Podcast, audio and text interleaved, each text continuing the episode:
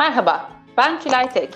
Farklı deneyimlerden yararlanmayı sevenler, yolda giderken, yemek yaparken bu deneyimlere kulak vermek isteyenler için sürekli iyileştirme yolculuğu başlıyor. Bugünkü konuğumuz Serdar Gürkan. Serdar Bey ile 6Sigma uygulamaları üzerine konuşacağız biraz. Merhaba Serdar Bey.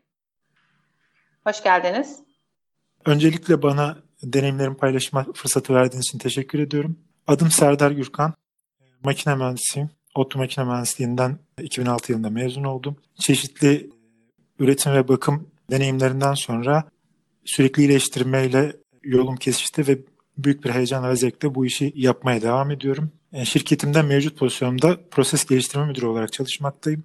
Ağırlıklı olarak 6Sigma projeleriyle 6Sigma ile ilgili olarak çalışmaya nasıl karar verdiğinizden ya da neden 6Sigma uygulamaları yapmaya başladığınızdan bahseder misiniz biraz?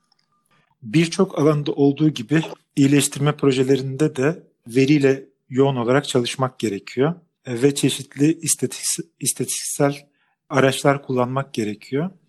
Ancak genel olarak bu tip araçları kullanmaya çok meyilli olmadığımız için bizi bu yöne doğru zorlayacak, teşvik edecek bir araç, bir metot kullanmak istedik. 6Sigma da bunun için en ideal metot.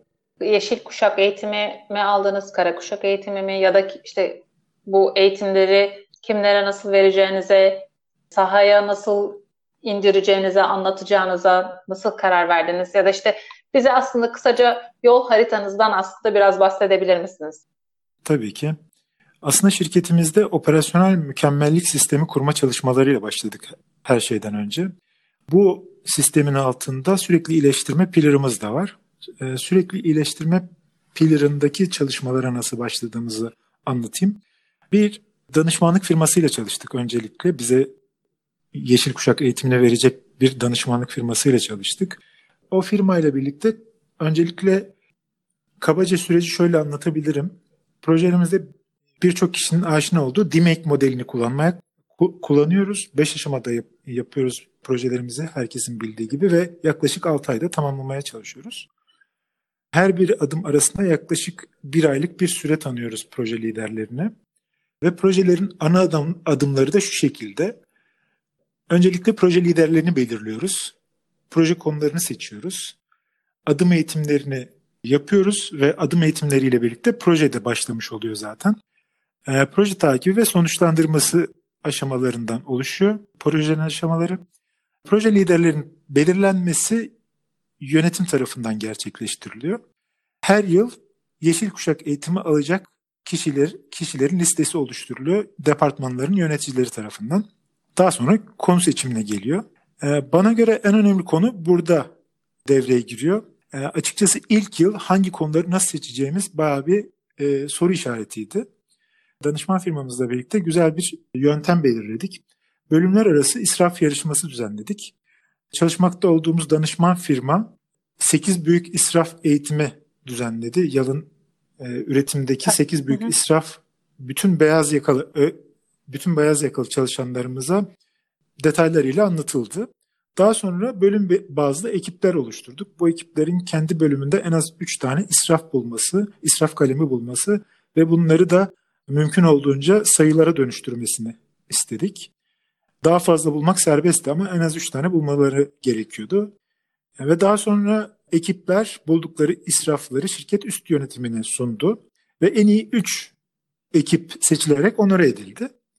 Biraz eğlenceli bir aktiviteydi. Bütün ekipler hem ilk defa bu 8 israfı öğrenmiş oldular hem de bölümlerinde bunları gözlemleme şansı buldular. Daha sonra biz topladığımız bu listeleri bir proje havuzu oluşturmak için kullandık. Güzel bir liste oluşturabilmiş olduk ilk yılımız için ve buradan konuları seçtik. Daha sonra proje liderlerini zaten seçmiştik. Konularımızı da seçtikten sonra proje liderlerine Yeşil Kuşak eğitimleri verdik. Bu problemleri belirlediniz, bir problem havuzu oluşturdunuz. Onlardan ilk yıl mesela hangilerinde çalışacağınızı nasıl önceliklendirdiniz? Orada bir kriteriniz var mıydı? Şirketin hedeflerine göre mi seçtiniz? Parasal getiriye göre mi seçtiniz? İlk yıl açıkçası biraz Pareto yaptık ve büyükten küçüğe sıralayarak ilk sıralardakilerden seçmeye çalıştık. Tabi zaten şirket hedeflerine de paralel olması bekleniyordu. Hem kalite anlamda hem mali anlamda şirket hedeflerini desteklemesi de bekleniyordu. Bu ilk başta oluşturduğumuz havuz sürekli dışarıdan desteklemek suretiyle beslemeye çalıştık bu proje havuzunu. İkinci yılda operasyonel mükemmellik pillarlarından Cost Deployment ekibinin oluşturduğu bir C Matrix vardı ve oradan gelen verilerle aynı zamanda hata kartı sistemi, öneri sistemi gibi çalışmalardan gelen bilgiler de proje havuzuna destekte bulundu ve proje havuzumuz gitgide genişlemiş oldu. Evet. Proje liderleri bölüm yöneticileri tarafından seçildikten sonra, liderler konu seçimini yaptıktan sonra herkes heyecanla eğitimi bekliyor. Çünkü Yeşil Kuşak eğitimi gerçekten insanların gelişimini sağladığını düşündürdük öncesinde yaptığımız görüşmelerle. Ayda bir eğitim, adım eğitimi planladık ve gerçekleştirdik. Her bir fazda öğrenilenlerin projeye uygulanmasını bekliyoruz. Bu zaten klasik bütün 6Sigma eğitimlerinde olması gereken bir şey. Biz de aynı şekilde uyguladık. Her bir adım arasında proje liderleriyle koçu gözden geçirme seansı yaptı. Ve bu gözden geçirmelerde projenin seyri kontrol ediliyor. Gözden geçirmelere şampiyonların katılması önemli. Şampiyonların etkin olarak dahil olduğu projeler büyük oranda hedeflerine yaklaşıyor diyebilirim. Burada biraz belki şampiyondan kastınız nedir? 6Sigma'yı bilmeyenler için en azından biraz daha açmış oluruz. Şimdi proje lideri seçildikten sonra proje ekibi oluşturması ve bekleniyor ve bu her bir projenin bir de projenin şampiyonu belirleniyor. Genelde projenin yapıldığı bölümün sahibi, projenin yapıldığı bölümün yöneticisi diye düşünebiliriz. Aynı zamanda projenin bir de koçu oluyor. Genelde eğitimi veren Kara Kuşak aynı zamanda projenin koçu oluyor. İkinci önemli katkı ise benim kritik olarak gördüğüm ara sunumlar. Her bir projenin belli bir adımdan sonra, bu analiz adımı olabilir veya başka bir adımdan sonra da olabilir, üst yönetime bir ara sunum gerçekleştirilmesi projelerin net bir şekilde ivmelenmesini sağlıyor. Bunu rahatlıkla görebiliyoruz. Bu ara sunumlar sırasında bazı taleplerin üst yönetime iletilme şansı da ortaya çıkıyor. Yönetim tarafından bazı önerilerin girdi olarak projeye katkı sağlaması da sağlanmış olabiliyor. Aslında karşılıklı bir fikir alışverişi ya da karşılıklı sağlanacak faydalar paylaşılıyor gibi oluyor o zaman, değil mi? Kesinlikle. Ve bu ara sunum öncesi hazırlıklar da projeyi hızlandırıyor. Dolayısıyla bu ara sunumu kesinlikle herkese tavsiye ediyorum. Sonrasında kapanış sunumuyla birlikte de projeler bitiriliyor. Yani özetle her bir adımın eğitimi, adımlar arası gözden geçirmeler, ara sunum ve final sunumla projelerin takibini yapıyoruz. Aynı zamanda proje sistematiğimiz var. Şirketimize ait bir proje sistematiği var. Her şeyin kayıt altına alınmasını sağlamaya çalıştığımız. Bütün iyileştirme projeleri bu proje sistematiğine de dahil ediliyor. Burada bahsettiğim projelerin tamamında veriye dayalı analizler teşvik edilmekte daha ve Minitab araçlarının kullanımını bekliyoruz. Kontrol aşamasında da önce sonra karşılaştırması istatistiksel olarak yapılmasını bekliyoruz. Bu bize projelerden sanal veya geçici sonuçlardan ziyade kalıcı gerçek sonuçlara ulaşıp ulaşmadığımızı gösteriyor. Biz aynı zamanda aslında Kaizen projeleri de yapıyoruz. Yani sadece 6Sigma olarak gerçekleştirmiyoruz projelerimizi. Kaizen projelerinde de genel olarak gördüğüm sıkıntı daha çok sözel ve balık kılçığı gibi yöntemler kullanırken, neden analizleri kullanırken sözel ve yoruma dayalı yöntemler kullanılmaya çalışılıyor. Burada da bana göre yeterince veriye dayalı hareket etmiyoruz. Biz yaptığımız projelerde Kaizen projesi olmasına rağmen 6Sigma'ya benzer bir şekilde 6Sigma araçlarını kullanmaya çalışıyoruz. Veri analizlerinin, Kaizenlerin başlangıcında en azından yeterli olarak, verimli olarak kullanılması sonuca ulaşmamızda önemli katkı sağlıyor. Özellikle projelerin başındaki mevcut durum analizleri, yani tanım aşamasında 6Sigma araçlarının, istatistiksel araçların kullanılması son derece önemli. Projenin seyrini tamamen değiştirebiliyor. Örnek vermek gerekirse bir kalite iyileştirme projesi yapıyorsak, yeterlilik analizi yaparak işe başlamak projenin seyrini, yönünü komple değiştirebiliyor. yönlendiğimiz noktanın farklı bir noktaya bizi yönlendirebiliyor ve başlangıç noktamızı ve yönümüzü yeniden tayin edebiliyor. Dolayısıyla Kaizen projelerinde de Yeşil Kuşak'ta uyguladığımız istatistiksel yöntemleri kullanımını beklediğimiz için hemen hemen herkese bir Yeşil Kuşak projesi yaptırıp sonrasında Kaizenlere yönlendirmeye özen gösteriyoruz. Özellikle ben kök nedenlerin ortaya çıkarılması kısmında da önemli olduğunu düşünüyorum. Verilere dayalı olarak yaptığımız analizler bize daha net yol gösterebiliyor. İşte box plot, multivari chartlar ya da ki kare testi, t-testler vesaire gibi girdilerimiz arasında herhangi bir değişiklik var mı ya da birbirleri arasında bağlantı var mı yok mu görmek için bize bir fırsat sağlıyor. Dediğiniz gibi Kaizen yapıyorsak da orada istatistiksel araçların kullanılmasının engellendiği bir durum yok aslında. Orada da kullanabiliriz.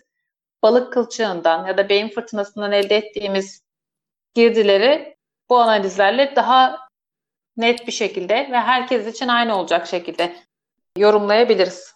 Dediğinize katılıyorum. Bu bizim aslında elimizi güçlendiren bir şey. Kesinlikle, kesinlikle. Ben buna yani aslında o yönde de kullanılması gerektiğini düşünüyorum ama bu sefer de Kaizen'den çıkıp tamamen bir 6Sigma projesine dönüşeceği için insanları biraz ürkütebiliyor. O yüzden o noktada fazla zorlamıyoruz ama dediğinize %100 katılıyorum. Her aşamada aslında verilerin kullanılması gerekiyor. Bazı aşamalarda Kaizen yöntemleri, araçları kullanılabilir. Ancak veri kısmına döndüğümüzde istatistiksel veriler, analizler kesinlikle ve kesinlikle kullanılmalı. Projelerin amacına hizmet etmesi, hedefine ulaşmasını çok hızlandırıyor. Bu yüzden bazı Kaizen sonuç projeleri yeniden yapılmak zorunda kalabiliyor. 6Sigma projelerinde biraz daha geniş zamana ihtiyaç duyuyoruz verilerin toplanması ve analizleri anlamında. Ancak Kaizenlerde yapılan hızlı iyileştirmelerin, hızlı aksiyonların bu tip verilerle desteklenmediği zaman istenilen sonuçlara tam olarak ulaşamadığı da göz önünde bulundurulursa bir şekilde verileri dahil edilir. 6Sigma çalışması yapmayan kişiler yapan firmalara karşı şöyle düşünüyorlar ya da bu tür yorumlar olabiliyor. 6Sigma istatistik de içerdiği için sahadan uzak oluyor. İşte sahada gerçekten o işi yapan kişiler bu araçlardan, bu istatistiksel metotlardan uzak oldukları için sürece tam dahil olmuyorlar diye bir yorum var. Siz bu konuda ne düşünüyorsunuz? Açıkçası evet, biraz öyle bir imaj oluşuyor. Eğitimini alırken bile öyle acaba hep masa başında mı yapacağız bu işi gibi bir düşünce oluşuyor. Ancak başarıya ulaşacak projelerin tamamı sahada uzun bir mesai geçiren ekiplerin projeleri başarılı olabiliyor. Evet, eğer tamamen veriyle problem çözülmeye çalışılırsa dediğiniz kaygılar, bahsettiğiniz kaygılar haklı duruma geçecektir. Bana göre 6Sigma araçları kullanılarak Kaizen mantığında sahadaki insanlar işe dahil edilerek projeler gerçekleştirilmeli. Bu şekilde başarılı sonuçlar elde edilebilir. Sahadaki insanların 6Sigma tool'larına hakim olması şart değil. Ancak onların fikirleri, onların yorumları kesinlikle ve kesinlikle girdi olarak alınıp masa başında, bilgisayarda, Excel'de veya Minitab'de önemli değil. Excel'de de bütün işlemler yapılabiliyor bu arada. Yapılan analizler sahadaki insanları beslemek üzerine, onların fikirlerini alıp, kullanıp onları tekrar beslemek üzerine yapılmalı. Problem masa başında, problem bilgisayarda çözmek üzerine bir proje yapılırsa söylediğiniz kaygılar geçerli olacaktır. Ancak bu %100 geçerlidir, bütün projelerde böyledir diyemem. Tamamen yaklaşıma göre değişecektir. 4 sene Black Belt olarak çalışmıştım kurumsal bir firmada daha önce. Yani bir Black Belt olarak çalışma zamanımın çoğu zaten sahada geçiyordu. Birlikte çalıştığımız ekip arkadaşlarıyla birlikte o sahada hangi alanda yapıyorsak onların katılımıyla ve aslında dediğiniz gibi onların o istatistiksel araçları bilmelerine gerek yok ama çıkan sonuçların nasıl yorumlandığını ya da işte o grafiklerin neler anlattığını siz basit bir dille onlara anlatırsanız zaten onlar da bir süre sonra o grafiklere bakarak kendileri bunu yorumlayabilir hale geliyor. Tabii bu hani bugünden yarına olabilecek bir şey değil ama eğer çaba harcarsanız herkes her şeyi daha basit anlatılarak belki anlayabiliyor. Kesinlikle, kesinlikle. Bu beyaz yaka düzeyinde bile bunu konuşmak belli bir zaman alıyor. Sağdakilerin bunu konuşması tabii ki uzun süre alacaktır. Ama çok memnun olduğum bir konu var. İnsanlar artık en azından beyaz yaka seviyesinde belli bir süre sonra tamamen işte regresyon, R-square gibi kelimeler cümle içinde kullanılmaya başlanıyor. Bu da artık işin işe yaradığını ve insanların bunu kanıksadığını gösteriyor. Ve artık veriyle hareket edilmeye başlandığını gösteriyor. Bence de çok kıymetli verilerle hareket ediyor olabilmek. Hep şeyden bahsediyoruz. Kaizen felsefesinde sürekli iyileştirme içerisinde de standartlaştırmadan herkesin her işi aynı şekilde yapabilmesinden bahsediyoruz. Bence 6Sigma bu açıdan da insanlara bir standart metot veriyor. Sonuçta bir analize baktığınızda siz de ben de aynı sonuç üzerinden yorum yapıyoruz. Aynı yorumları yapıyoruz. Herkes farklı bir şey söylemiyor. Bence deme şeyi kalmıyor artık. Sizce de bence de aynı yola varıyoruz. Peki Serdar Bey, son olarak eklemek istediğiniz bir şey var mı? 6Sigma ile ilgili, kazanımlarınızla ilgili ya da farklı bir konuda yorumla ilgili. Öncelikle keyifli sohbetten dolayı teşekkür ediyorum. Ben bizim genel olarak ülkemizde Kaizen ve sürekli iyileştirme yapan firmalarda daha fazla veriye dayalı, daha fazla istatistiksel araçların kullanıldığı projelere yönelmenin faydasını görecekleri için insanlara ve firmalara bunu rahatlıkla tavsiye ediyorum. Çünkü biz şirket olarak beklediğimizin, planladığımızın çok daha üstünde sonuçlar elde ettik ve bunun insanları geliştirme anlamında da ciddi bir fark yarattığını gördük. O yüzden 6Sigma'yı ve 6Sigma araçlarını herkesin uygulamasını tavsiye ediyorum. Ben teşekkür ederim sohbet için, verdiğiniz bilgiler için, paylaşımlarınız için. Tekrar görüşmek üzere o zaman. Hoşça kalın.